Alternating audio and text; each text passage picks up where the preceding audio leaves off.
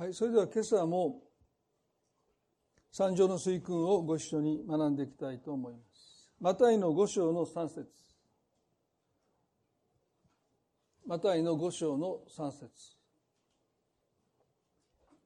心の貧しい者は幸いです。天の御国はその人たちのものだからです。心の貧しい者は幸いです。天の御国はその人たちのものだからです。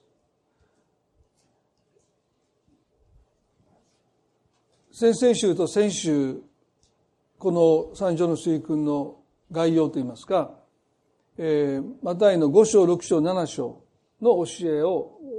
まとめて、まあ、三条の水訓と呼んでいますね。そして、えー、まあ先週もお話しましたけれどもこの三条の水訓というこの教えを理解する上で、まあ、神の国のビジョンというものをしっかりと心に覚えながら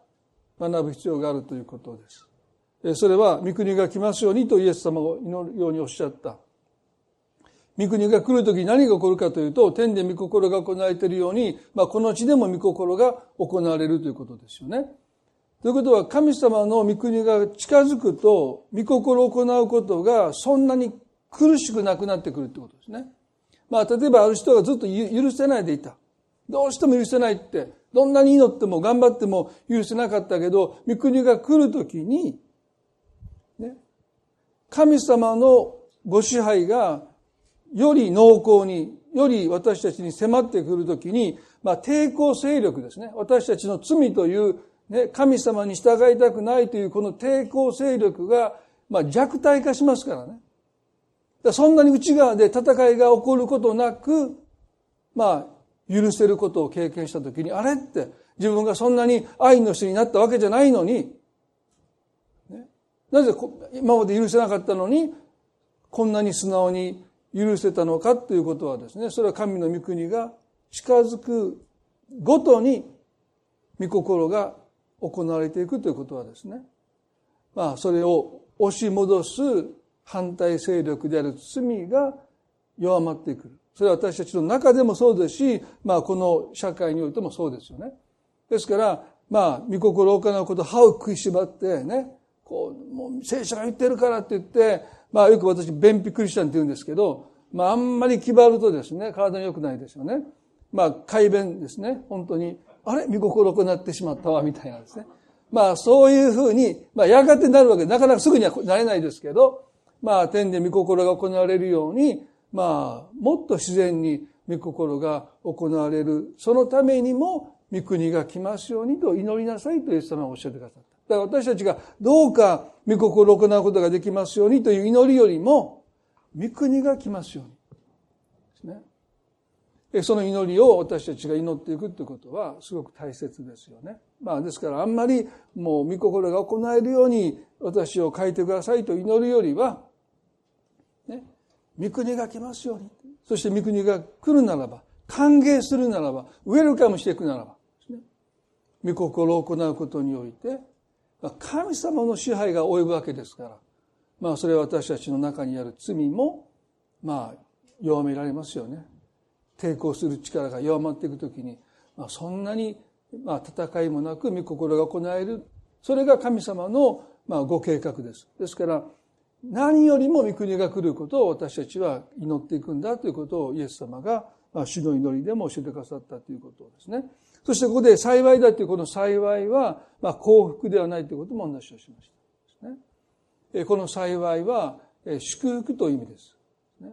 で幸福と祝福の違いは、ま、幸福には必ずしも救いというものが、え、伴っていない。ですからもう世界で一番幸せだっていう人が、まあ、救われているとは限らない。でも、祝福はですね、必ず救いっていうもの、伴っています。ですから、まあ、そんなに、こう、幸福ではないような、ね、そういう戦いがあったり、苦しみがあったり、葛藤があったとしても、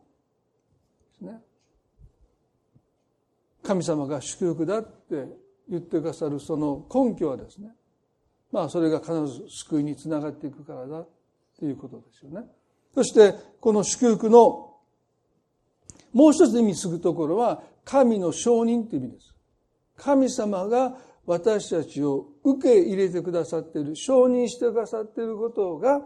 聖書の言うところの幸い。まあそれは救いと同じ意味がありますね。神様私たちを承認し、受け入れてくださったということがもう救いと言ってもいいと思いますね。ですから、まあ、この幸いというのは、神の承認、神が受け入れてくださっている。でどういう人を神が受け入れるかというと、まあ、リストを皆さんね、ご覧になったら、心の貧しい者、悲しむ者、柔和な者、義に上乾く者、憐れみ深い者、心の清い者、平和を作る者、義のために迫害されている者とおっしゃった。で、こういう人たちを神様は受け入れてくださる、承認してくださるんだとイエス様おっしゃった。で、特に注意しないといけないことはね、正しいものがこのリストに入ってないんですね。正しい人は幸いだとイエス様おっしゃらなかった、ね。まあそれがちょっと心の片隅に置いておいていただきたいと思いますけれども、まずこの第、マタイの五章の三節の心の貧しいものは幸いですということから今日はご一緒に学んでいきたいと思いますけれども、まあ英語では poor in spirit ですね。これどのような貧しさを意味しているのかということ。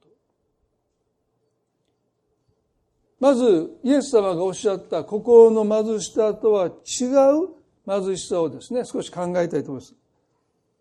まあ、よく心の豊かさっていうことを言うときですね、その対極にあるのは、例えば人間としての未熟さであったり、度量のなさ、不寛容さ、偏境さ。まあ、どれも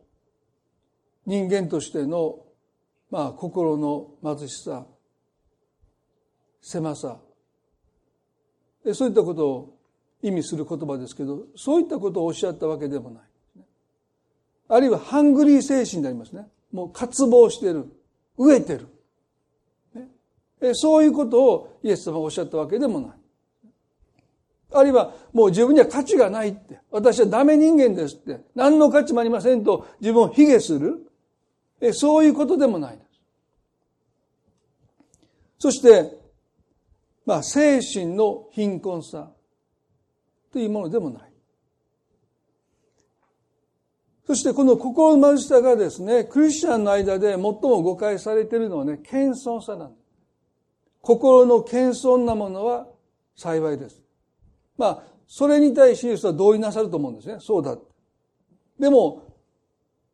天の御国はその人たちのものだ、ものだからですということにはならない。すなわち心が謙遜な人は天の御国をいただけるという意味ではないんです。なぜかというと、この世の中には驚くほど謙遜な人がいますよ。クリスチャンじゃなくても。で、そういう人は、ね、品性として謙遜だということをイエスは非常に評価されます。それは、マタイの11の29で、ご自身のことをこうおっしゃいましたよね。私は心が柔和でへり下っているから、あなた方も私の首輝を追って私から学びなさい。そうすれば魂に安らぎが来ますとおっしゃった。聖書の中でイエス様がご自身の内面について語ったのはこういう箇所だけですよね。柔和でへり下ってる。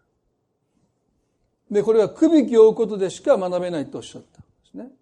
ですから、クリスチャンとして私たちがイエス・キリストに似るものになりたいと願うならば、この二つは外せないです。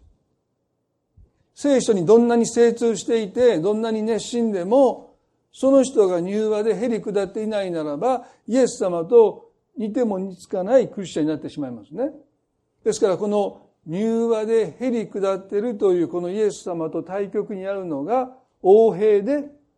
高ぶってる人です。どんなに聖書していても、どんなに信仰が熱心でも、横平で高ぶっている人は、イエス様と全く似ていないということを、まあ、私たちは知っているわけですけれども、でも、品性として、入和とへり下りを私たちは学び続けていかなければならないんですけれども、この心の貧しさということは、決してへり下っているという意味ではないということです。ね、それはクリスチャンじゃない方ももうびっくりするぐらいに腰の低い人、へり下っている人、謙遜な人はたくさんおられると思いますね。ここでイエス様が貧しさという言葉をこのギリシャ語でね、プトコスという言葉を使われた。で、これは、まあ、どれほどの貧しさかというと、まあ、貧しさにランク付けをするのは変ですけど、一番低い、まあ、もう極限の貧しさを表す言葉が、このプトコスという言葉ですね。それは、物乞いする貧しさです。仕事をして、ね、働けど働けど、生活が豊かにならないという、そういう暮らしを、このガリラ地方の人たちはしていたわけですよね。でも少なくても彼らには仕事があった。そして、貧しいながらも自分たちで働いて生計を立てていた。それがこの地方の貧しい人たちの誇りでした。貧しいながらでも自分たちで何とか暮らしを立てていた。生計を立てていた。でもこのプトコスという言葉は自分で働かないで町の外で、村の外で物乞いをして憐れんでもらって生きてる貧しさです。で、これはですね、このイエスの言葉を聞いた、まあ、この小高い丘にイエス様がお座りになって、このお話をなさったときに、まあ、前列は弟子たちが陣取ってるわけですけど、その後半、後ろに群衆が集まってきたわけですよね。で、彼らがこの心の貧しい人、プトコスという言葉を聞いたときに、どうしても神の祝福とリンクしないんですよ。で、それは、物乞いしている人たちは、ね、神に罰せられたと多くの人が考えてたわけです。あの、ヨハネの中にも、ね、生まれつき目が見えなくて、物乞いをしている人を見て、弟子たちは、こんな風になったのは、両親の罪ですか、彼の罪ですかとイエス様に質問しましたよね。ですから、当時、町や村の外で物乞いをしている人たちは、神に罰せられた人たちなんです。だから、基本的に彼らは、人々はですね、憐れみの心を持たなかったんです。だから平気で弟子たちもイエス様にそんな質問するわけでしょかわいそうだなとは思わなかったんですよ。ね。何らかの罪を犯して神に罰せられたから物乞いをしてるんだ。だから、親は子供にね、あんな風になっちゃうよ。罪を犯して神のいや立法をおろそかにするとあんな風になっちゃうからっていうふうに、まあ一つの戒めとして、教訓としてね、反面教師として、まあそういう人たちを指さしながら、あんな風になったらダメだよっていうふうに、まあ、下げすまれてた対象でしょ。だから、このプトコスっていうのはね、神の刑罰の象徴的な貧しさなんですね。でもイエスはその言葉を用いて、心の貧しい人、物乞いするような貧しい人は何と祝福されているでしょうとおっしゃったので、まあ、群衆はそれを聞いてですね、違和感どころか、まあ、嫌悪感さえ覚えたんじゃないでしょうか。神の刑罰だと思っているその貧しい人を持ち出してきて、心の貧しい人はなんと神に祝福されているでしょうっておっしゃった。それは、イエスの言葉を聞いた人たちはですね、本当頭が点々点ですよね。クエスチョンマークです。でもね、大切なことは、天の御国は、その人たちのものだからですというこの後半の言葉はね。言い換えれば、心に極限の貧しさ、物乞いするような貧しさがない人は、神が与えてくださる祝福を受け取ることができないとおっしゃった。まあ先週言いましたけど、日本の人口の 99. 点数パーセントの人が、この神様の福音、救いを受け取らない理由は、ね、心の貧しさがないからですね。私の代わりにイエス・キリストが十字架で死んでかさるなんて、そんなひどいことを私はした覚えがない。ちゃんと日本の法律を守っています。なぜこんなただで与えてくださる救いを受け取らないんでしょうか心の貧しさがないからです。物乞いするような貧しさがないので結構ですって言うんですよ。皆さんねこんな話を聞いたんですね。まあ、あのポートランドあの数年前に私行った時にはですね、まあ、全米で本当に住みたい街ベスト5ですからでも今はもう大変なことになってて街がですね。ホームレスの人がもう街をもう街中に溢れてるっていう今状態で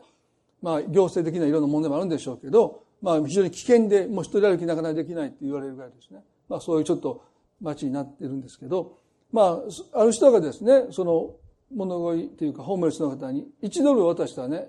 いらんって言われてもう少なすぎるって。結構ねえどうぞいやそにえパッ一度もういらん。十少なくとも10ドルからみたいな。ね。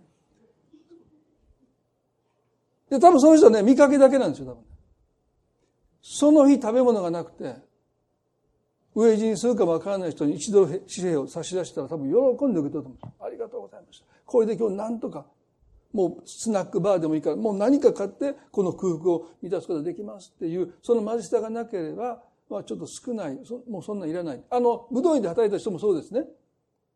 一でなりもう受け取りを彼は困るの。少なすぎる。心が貧しくないんですよ。心が貧しい人はもうもう何でも受け取る。昨日食べたパンですけどもうそれも受け取りますよ。これ昨日もちょっとね、賞味期限切れてますけど、もうそれでももう、もう、もう、もういい、食べる。え、受け取って賞味期限、今日やん、こんなん、今日の賞味期限、こんなんいりませんって。そしたら貧しくないです。もう心の貧しい、もう物乞いして、も何でも構いません。喜んで受け取る人は、なんと祝福された人でしょうかと、イエス様がおっしゃった。それは、受け取るっていうことが、その貧しさの中にいらいないと私たちは知らず知らずのうちに結構です。そんなんだったらいりません。他の人にあげてくださいって、間に合ってますって私たちはそれを受け取らないでいる。中途半端な豊かさを私たちが持っていると、神様が与えたいものを私たちは拒んでしまう。ですからね、私は日本の 99. 数パーセントの人が、この福音を受け取らないのはですね、この本当の意味での物乞いするような貧しさをまだ持っていない。中途半端な満たしを持ってるから間に合ってますってそうこの祝福を受け取らないでいることはなんと皆さん残念なんでしょう。ね、たくさんのいい人がいますよ立派な人がいますよ。ね、でそういう人たちの問題は何かというと中途半端に心に満たしがあるということ。まあ私たち祈りはですねこの中途半端な満たしがいかに中途半端で、ね、もう物乞いするような貧しさを神の前に持つ時にですね多くの人は本当に救われてくるんだろうとそう思います。この心の貧しさを持たない人の、まあ、最大の特徴は自己満足している人ですよね。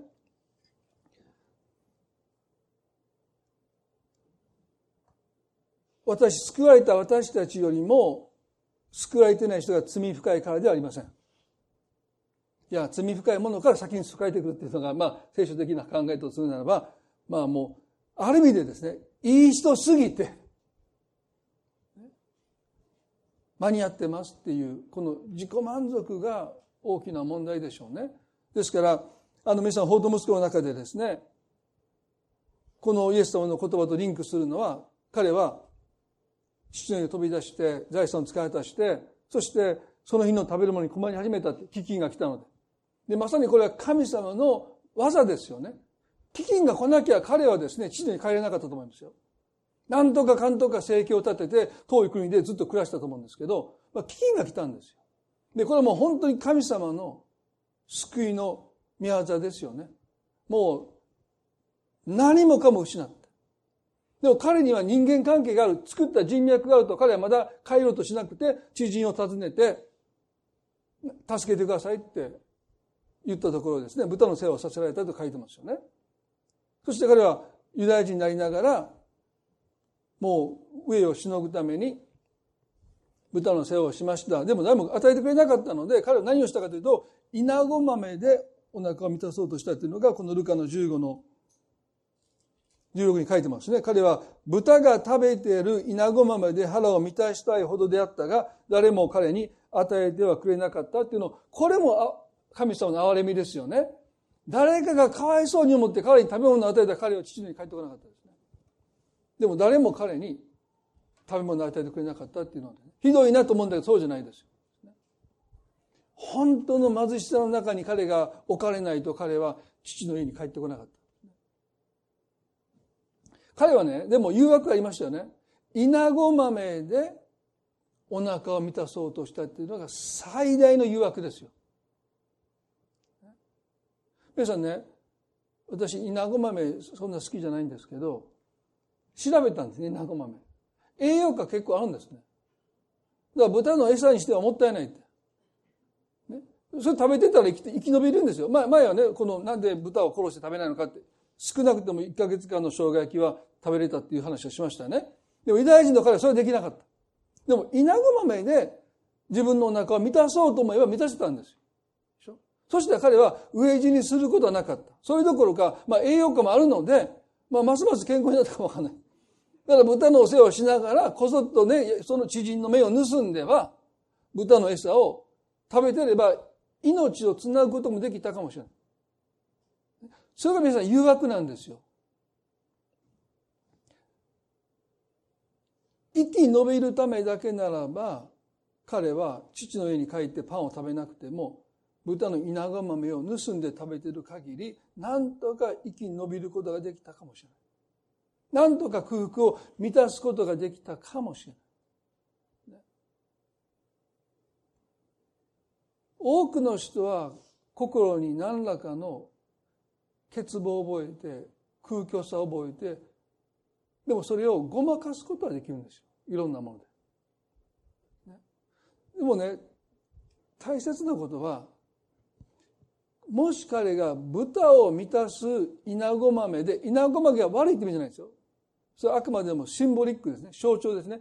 豚を満たす稲子豆で自分を満たし始めたら彼は自分を豚と同じところまで下進んでしまうということです。ね、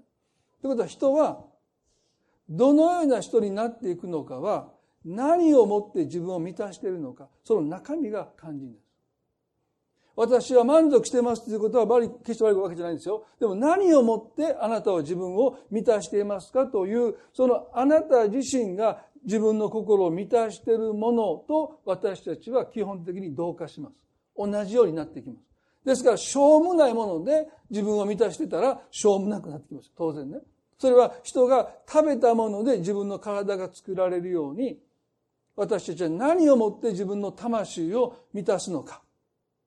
豚の食べる稲子豆で彼がもし自分を満たし始めたら彼は自分を父の子どころかもう人以下もう豚のところまで自分を引き下げてしまうということ。だから我に返ったらそこですね。私は豚じゃない。豚が食べてるもので自分を満たすべきでない。で彼はそれを口にしなかったっていうのは、ね、彼が神のもとに父のもとに帰ってくる時どうしても人でした。だからクリスチャンがね、いつもいつも満足する必要はないんです、皆さん。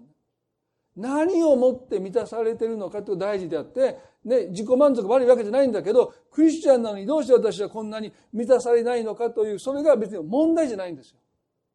それはますます私たちを神の祝福に心を開くわけでしょ。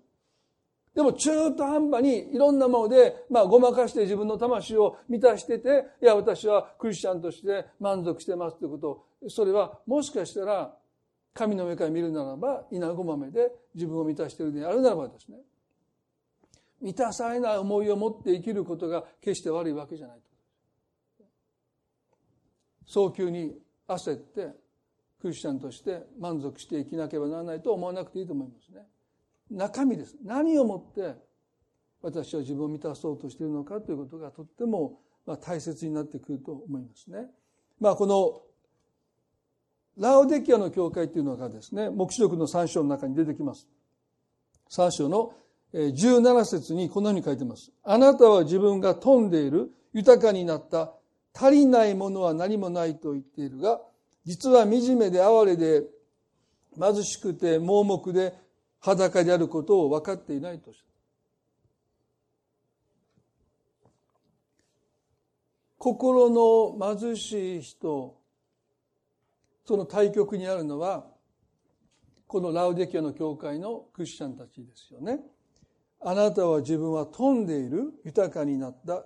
足りないものは何もないと言っているとイエス様がおっしゃった。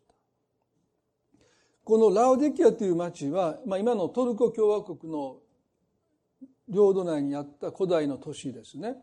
あの、エペソ人への手紙の、あの、エペソの商業都市、エペソから東に百何十キロ離れた場所なので、まあ、このラウデキアも非常に商業都市として栄えた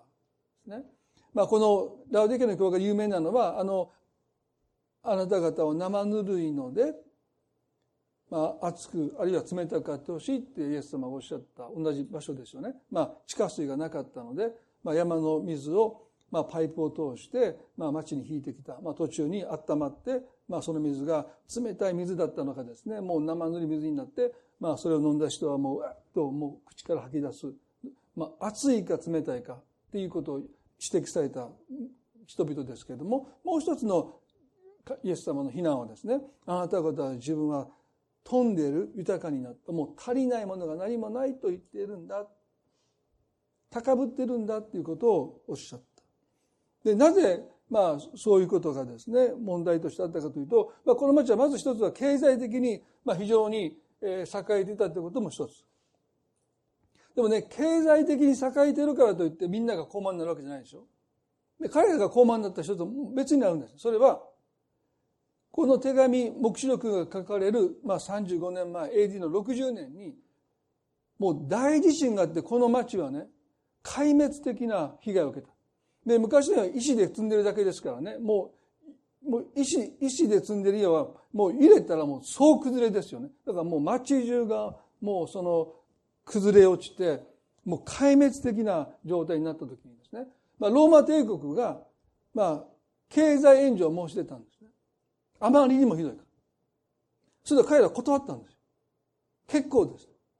私たちは自分たちで町を再建しますって言って、なんと彼らはですね、壊滅的な町を誰にも頼らないで、経済援助を受けないで、自分たちの力で再建させたという、それが歴史であるんですね。だからそれが彼のスピリットなんですよ。ローマ帝国がですよ、経済援助を申し出るのに、ノーって言うんですから。私だったら多分喜んで受け取りますけど、結構です。自分たちでやりますと言って、本当にやってのけた。でそういう、まあ、それは、ある意味で立派な精神ですよね。もう自立してるっていうか。でもそれがやがて高ぶりになっていった。もう私たちには、私たちは飛んでいて豊かで足りないものがないっていうこのスピリットが教会の中にも入ってきて、教会のクリスチャンたちも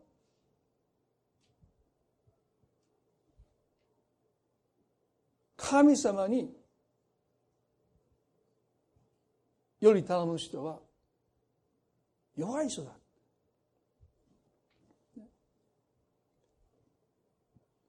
地震で壊滅した町を、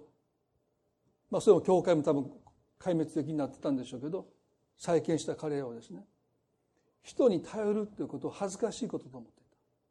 た。憐れみをこうなんていうのはですね、それはもう死んでもしたくない。まあそういうスピリットを持ったクリスチャンたちがこの教会にいて、イエス様はそれに対して、あなた方は実は惨めで哀れで貧しくて盲目で裸であることを分かっていないとおっしゃった。あなた方はね、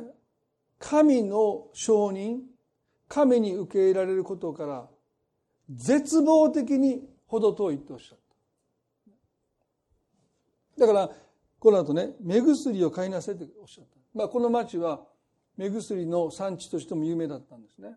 ですから、目薬を買いなさい。あなたはね、何も見えていないって。見るべきものが見えていないんだっていうふうに、イエス様おっしゃった。ね、皆さん、まさに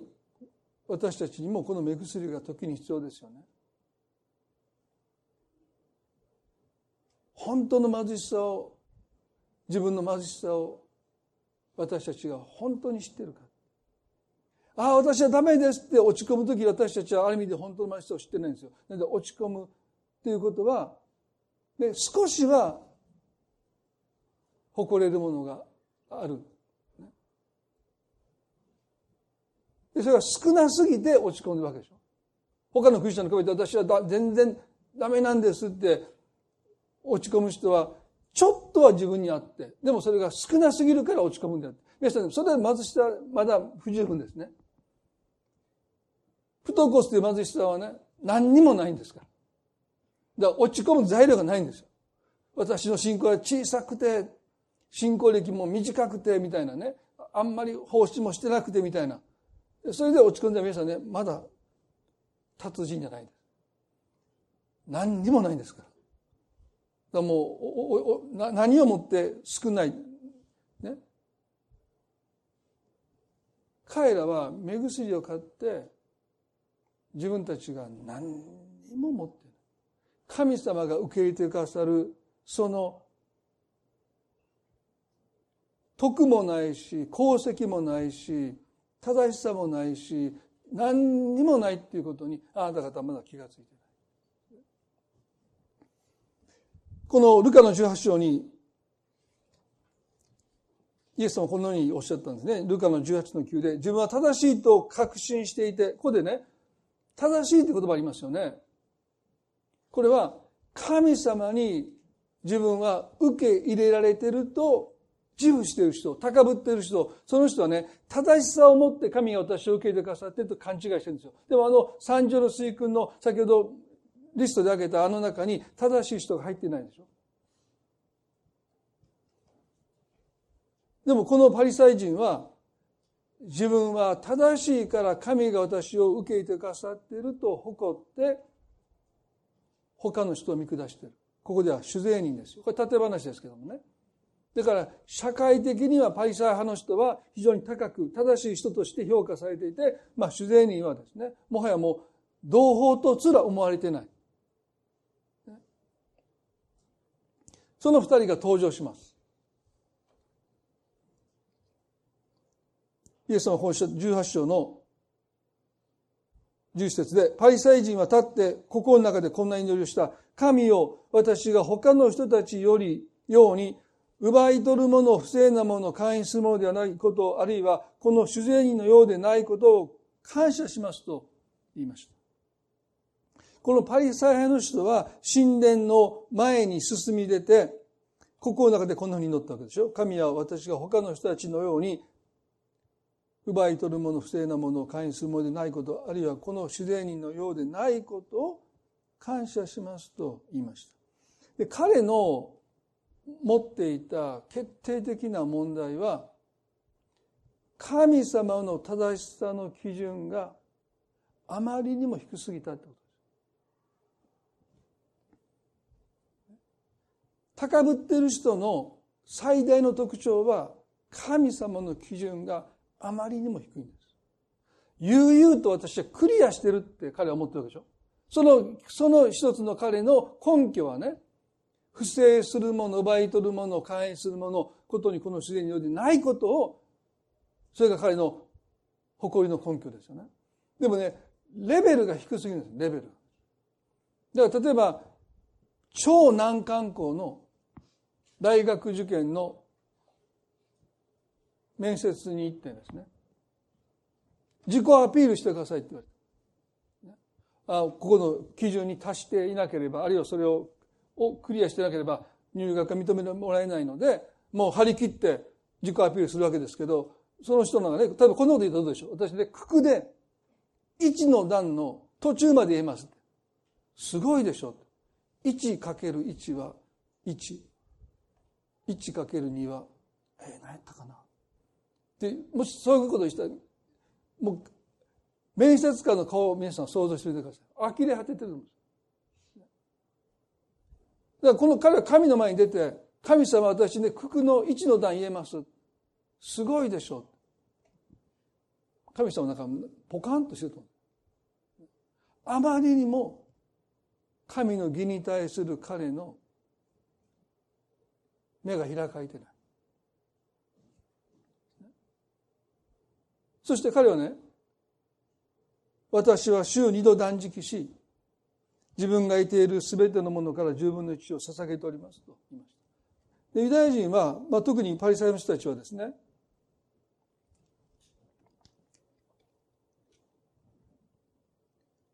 月曜日と木曜日が断食日ですよね。まあ、それは伝承でモーセがしない間に登ったのが月曜日。で、降りてきた曜日がですよ、その4日後っていう意味じゃなくて、降りてきた曜日が木曜日だっていうことで、まあ彼らは月曜日と木曜日を断食の日と決めて、まあ週2回は断食をします。ね、まあでも皆さんね、あと10分の1をしてますってことを彼は訴えた。まあそれで十分だと思った。それで神様の義に対して私は叶うものとして、神様私を承認してくださる、私を認めてくださる、それにもこと足りると思っている。でも皆さんこの後、13節で主税人が祈ります。一方、主税人は遠く離れて立ち、目を天に向けようともせず、自分の胸を叩いていった神様、罪人の私を憐れんでくださいと言いました。皆さんね、彼はパリサイ派の人と違って、遠く離れて立っていた。で、これはね、距離のことでしょうか。ね、そうじゃないですよ。もちろん距離も、この遠く離れて立っていたという言葉には含まれているかもしれませんけど、もっと大切なことはそれは距離じゃない神様に受け入れてもらうのには私は程遠い存在ですという彼の貧しさが彼を前に進ませないんですね。である聖書学者はこの神殿にはですね違法人の庭っていうのがありましたけどそれはね神殿から最も遠いところに違法人が立ち入っていい庭がありました。で、その幼児の庭を越えて、ユダヤ人しか立ち入ることができないその庭に入ったら彼ら殺されるんですね。ですから、幼人ならば、いくら改宗してユダヤ教になったとしても、幼人の庭で彼らは神を礼拝すべき、しなきゃならなかったんですね。で、この遠く離れて立ったというこの言葉が、一つは彼自身が神様私はあなたに受け入れてもらうのには程遠い存在ですという、まあ、彼の貧しさがそこに表されているし、まあ、物理的に彼はおそらくね、違法人の庭に立っていたんじゃないかという、そういう聖書学者もいます。で、私はそれにね、同意します。主税人っていうのはね、ユダヤ人の職としては認められてないわけでしょ。だからローマ帝国の、まあ、手下になってるこの主税人の扱いは同胞としての扱いじゃないんですよ。あの、ね、ラザロのように。あザーカイのようにですね。ですからもう彼はですね、自らをアブラハムの子孫としてはみなしてない。ね、ユダヤ人として生後8日目に割礼を受けるならば、ユダヤ人たちはですね、当時はですよ、この割礼をその身に帯びていることによって私たちは紛れもなくアブラハムの契約の中に含まれていて神が私たちを祝福してくださり受け入れてくださる。それは当たり前だと思ってる。でも彼は割礼を受けてたと思いますよ。例え話ですけど。でも彼はそのことすら持ち出せないでいるんです。神様私はこの身に活動を受けているので、アブラハムの子孫です。れっきとした子孫です。8日目に活動を受けました。だから私を祝福してくださいとはもう言えないんです。だからもう彼はおそらく自ら進んで、幼児の庭に入ってですよ。まあそれは殺されないわけですからね。幼児の庭からユダヤ人の庭に入っていけませんけど、ユダヤ人が幼児の庭の中に普通入っていかないんだけど、まあおそらく彼は遠く離れて立った、もうその幼児の庭に入って、もはや私には何の誇りもありません。アブラハムの子孫としてでも、あなたの前に私は訴えるものがありません。で、あの主税に、法と息子がですね、最初雇い人としてお父さんの前に出ようとしたけど、結局は彼は雇い人にしてくださいと言えなかった。自分の犯した罪を知ったときに、法と息子ですら雇いにしてくださいとはもう言えなかった。物乞いするかのように、父の荒れみにしがみついていった。彼も遠かないで立った。もう私には何にもありません。アブラハムの子孫、この活量を身に帯びてますけど、それすらもうあなたの前に持ち出すことができません。だからこれ、こう言うんです。神様、罪人の私を憐れんでください。アブラハムの子孫の私を、アブラハムの子孫の私をとは言えないんですよ。もう罪人の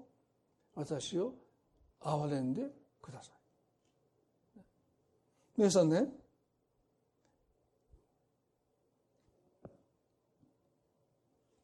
罪人の私を憐れんでくださいというこの言葉がとっても大切な言葉が使われてるんですね。ヘブルの2章の17節にこのようにしてこの言葉がですね使われてますけどもしたがって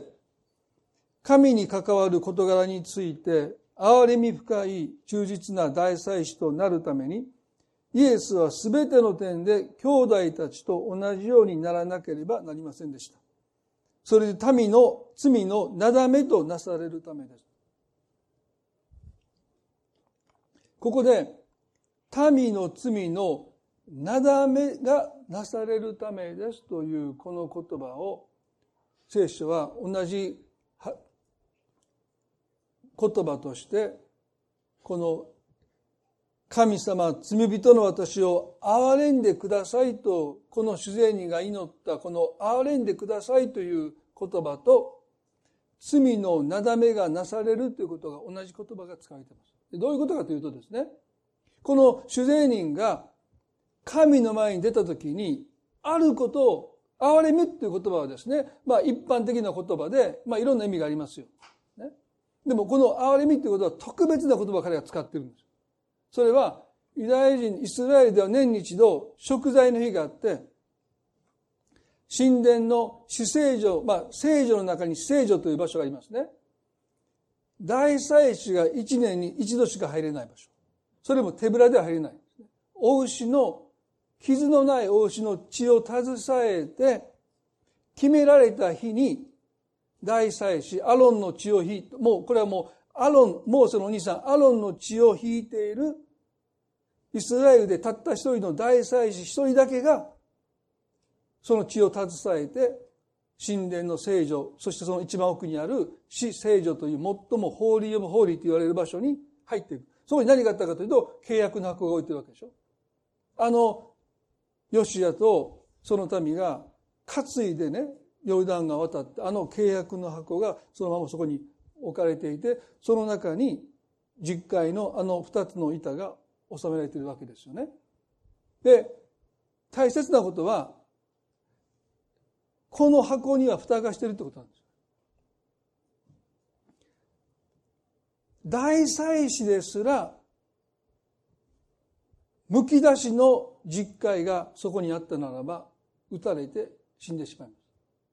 あの預言者イザヤがですね、神様の競争を啓示で見たときに、彼は言いました。もうダメだ。もう終わった。もうおしまいだ。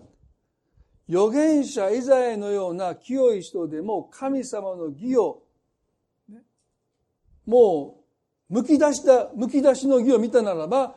あんな立派な人ですら、もう終わった、もうダメだって絶望するわけです。ですからこの契約の箱は、実会が収められてるんですけど、蓋がしてある。この蓋のことをね、英語でマーシーシート。憐れみの蓋。で、ここではね、なだめの蓋という蓋がちゃんとかぶさっている。どういうことかというと、これはね、神様がどういう方なのかということを象徴的に示してるでしょ。神様は義なるお方だけど、憐れみを持ってご自分を包んでられるということです。だから神様の義は、むき出しじゃないんですよ。ご自身の正しさを神は憐れみを持って包んでいてくださるので、私たちは時々神様の義を軽んじるんです。むき出しじゃないからね。それがもしむき出しだったらもう立ちどころにこの大祭司は打たれて倒れます。神様という方はね、正しいお方なんだけど、いつも憐れみを持ってその正しさ、義を覆っていてくださるので、神様はいつも私たちを憐れもうとしてくださっているということです。もう、大祭司が一年に一度その生贄の血を携えて入ってくるまで怒っててね。もう拳を振り上げてね。もうちょっとでもね、もう規定通りしなかったらもう民を裁いたろうっていうふうに待ちかえてる神じゃなくて、契約の箱には蓋がしてある。神様は私たちを憐れま、憐れもうと思って待っていてくださる。それが聖書のメッセージですよね。そしてもうすでに蓋がしてあるんだけども、一年に一度大祭司がその血をその蓋の上に振りかけます。そして生きて死聖女から聖女から出てくることができたならば神は神が私たちを受け入れてくださった私たちは神に許されて受け入れられたんだということを知ることができたんですよねここで聖書はイエス・キリストこそが永遠の大祭司としてこの地に来てくださっただけじゃなくてあの十字架の上でご自分が血を流してくださった傷のない神の御子の血を携えてあの十字架の上で祈ってくださった。父を彼らの罪を許してください。彼らは何をしているのかわからないのですからと祈ってくださった、ね、そしてこの方は息を引き取った。でも3日目に死の力を打ち破って生きて戻ってきてくださった。蘇ってくださったことのメッセージは何でしょうか？それは食材の日に大祭司が生きて聖女から出てくる時に民は自分たちの代わりにこの方が神の前に取りなしをしてくださってその取りなしが神に受け入れられたので私たちも受け入れられたということを知るわけでしょイエス様が蘇ったということは皆さん私たちも永遠に神に許されて神に承認されて受け入れられたということをイエスの復活は約束してますよね。ですからヘブルの9の12ではまた親木と子羊の血によってではなくご自分の血によってただ一度だけ聖女に入り永遠の贖いを成し遂げられましたと完了形で語られているのはそのためです。最後に主税人の祈りがこうありました。神様、罪人の私を憐れんでくださいというこの憐れみはどういう憐れみかというとですね、まさにこの先ほど読みしましたヘブルの2章の17節で、なだめの、罪のなだめがなされたというこの言葉と同じ言葉をイエス様が使われたということはね、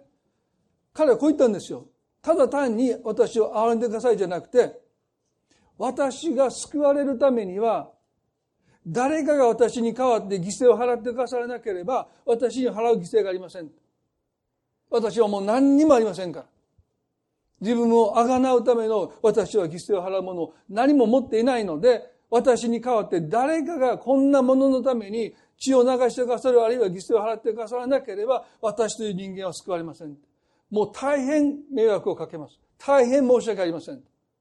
でも、そこまでしてもらわなければ、私は救われませんということをです。普通ね、私たち日本人は人に迷惑かけてダメだって言われてるわけですからね。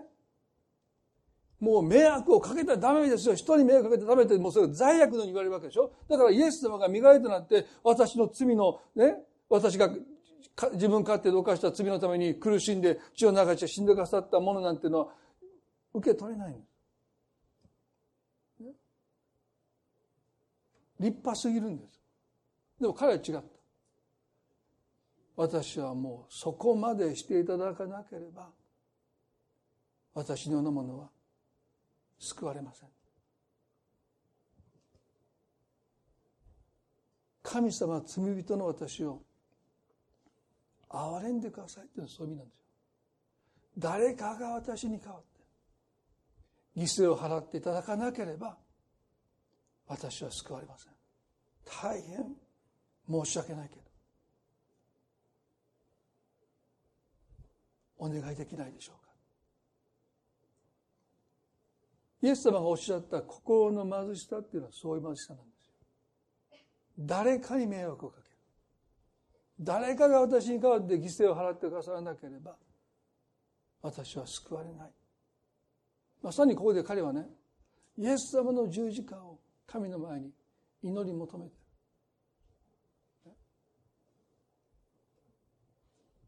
皆さん私たちはどうでしょうか？心の貧しいものでしょうか？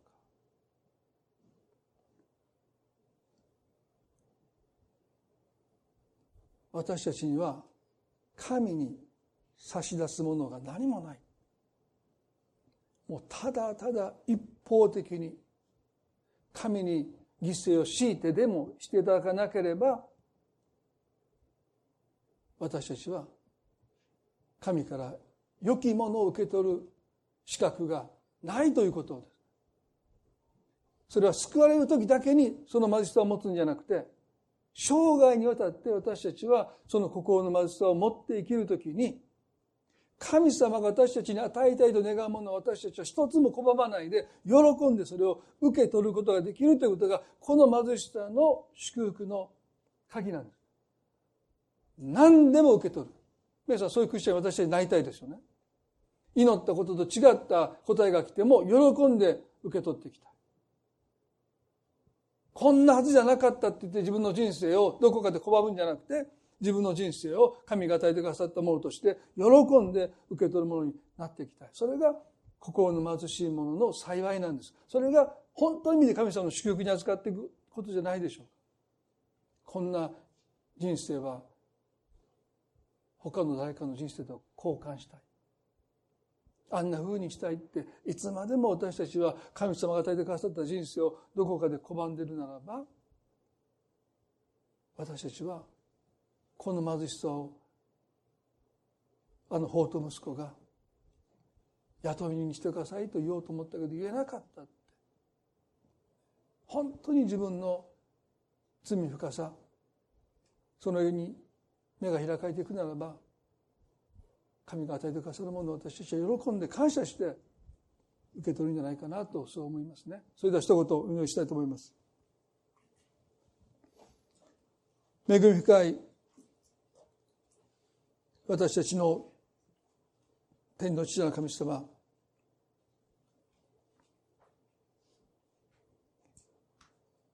こんな罪人の私を憐れんでくださいというあの主税人の祈りは単に恵みを施してくださいその程度の貧しさではないことを私たちは今日学びました。物乞いする誰かの犠牲で私を養ってください。私を生かしてください。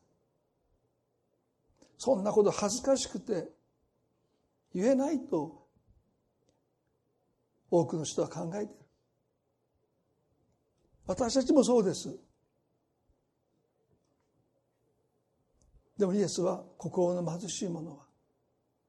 幸いです。天の御国はその人のものだからですと。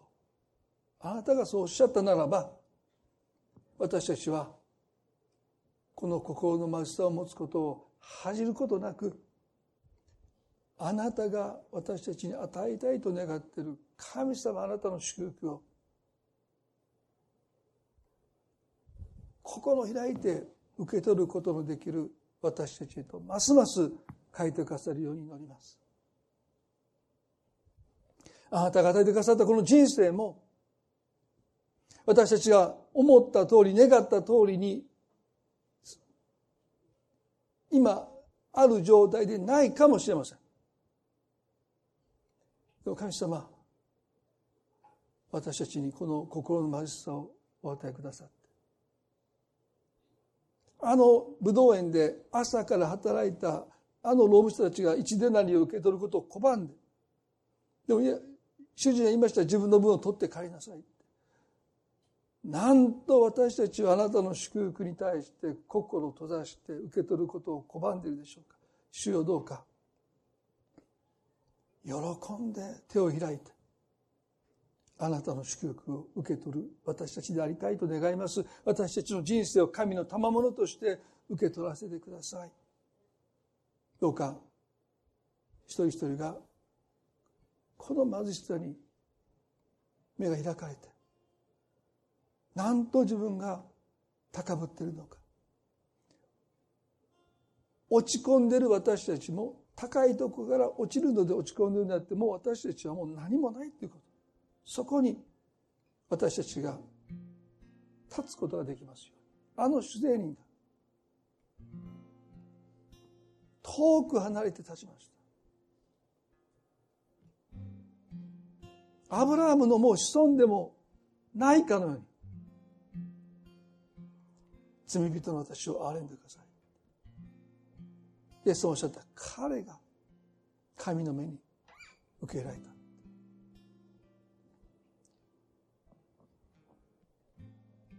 この一週間の歩みの中であなたが私たちの目を開いてくださってクリスチャンとして私はダメだというふうにいつも落ち込んでしまう人がいるならばもう目を開いてください。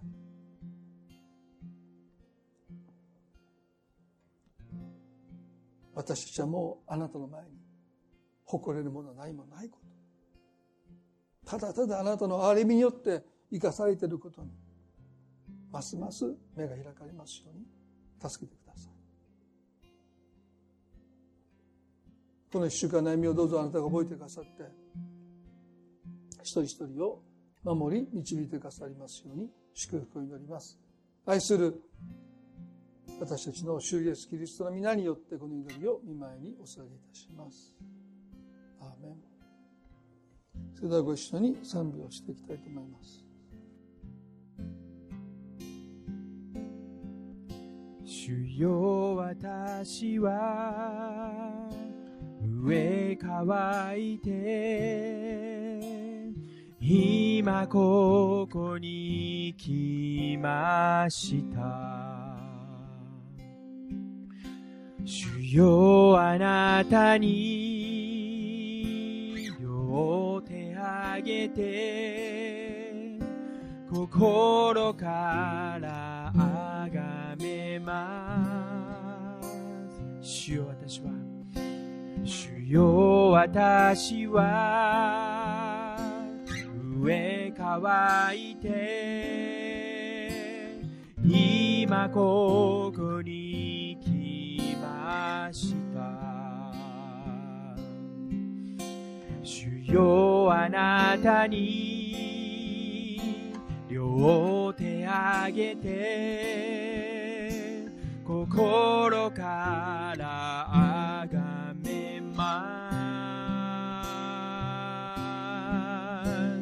主よあなただけが私を満たしてくださる方。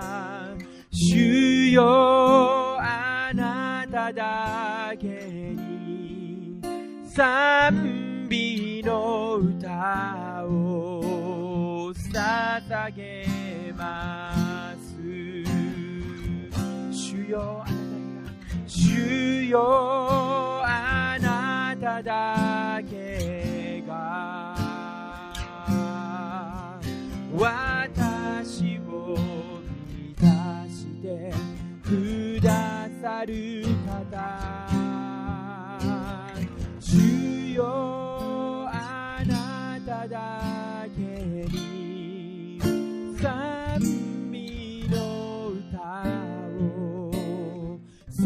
捧げます賛美の歌を捧げます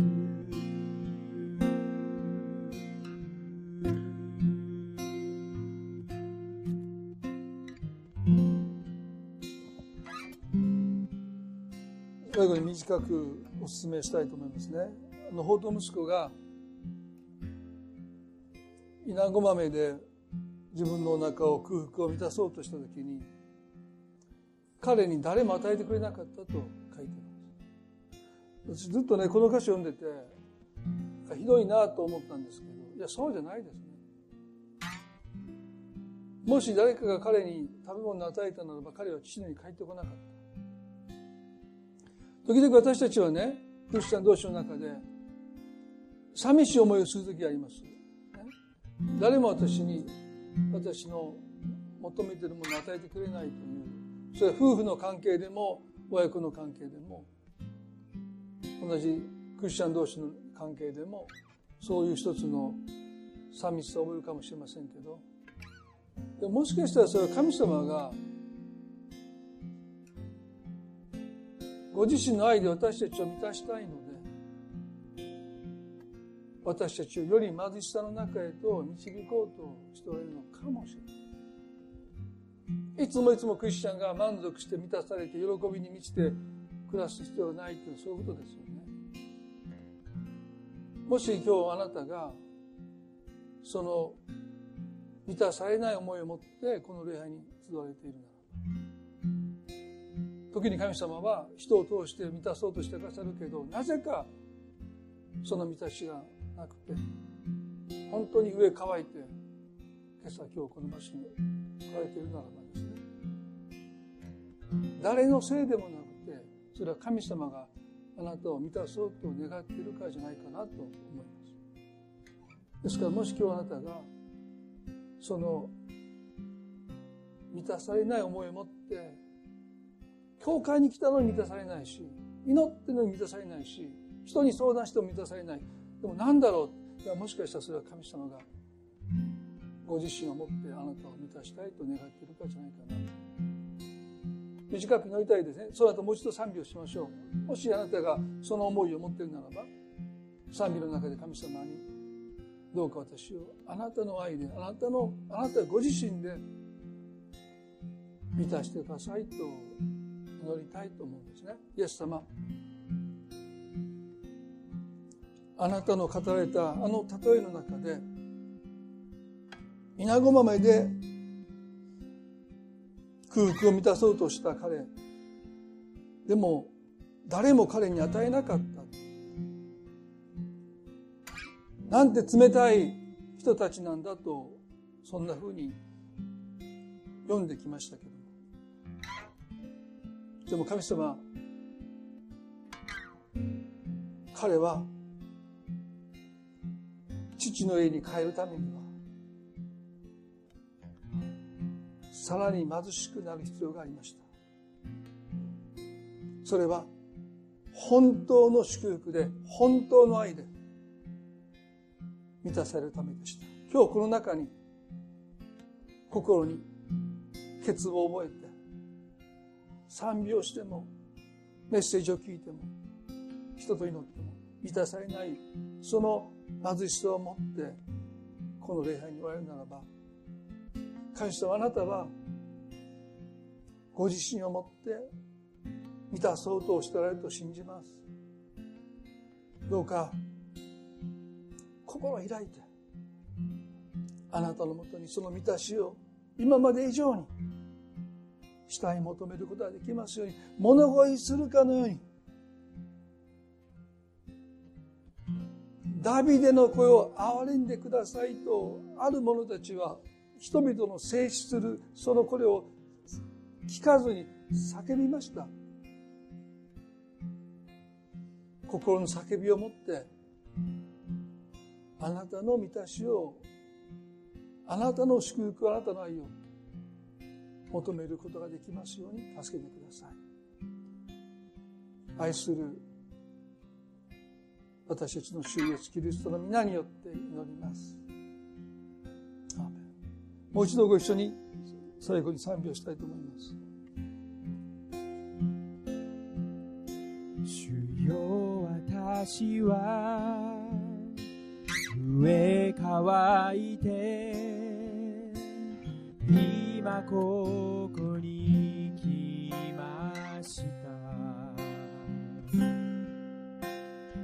よあなたに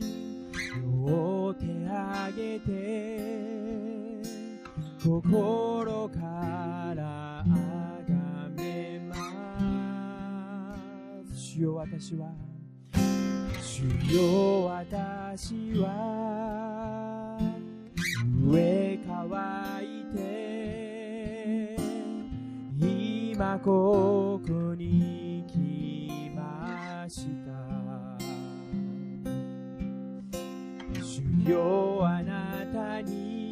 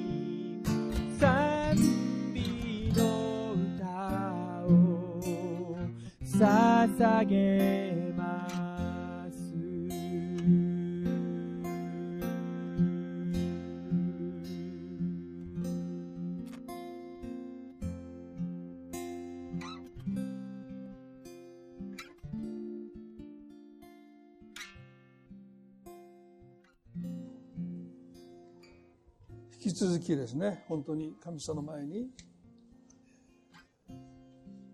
貧しさを持って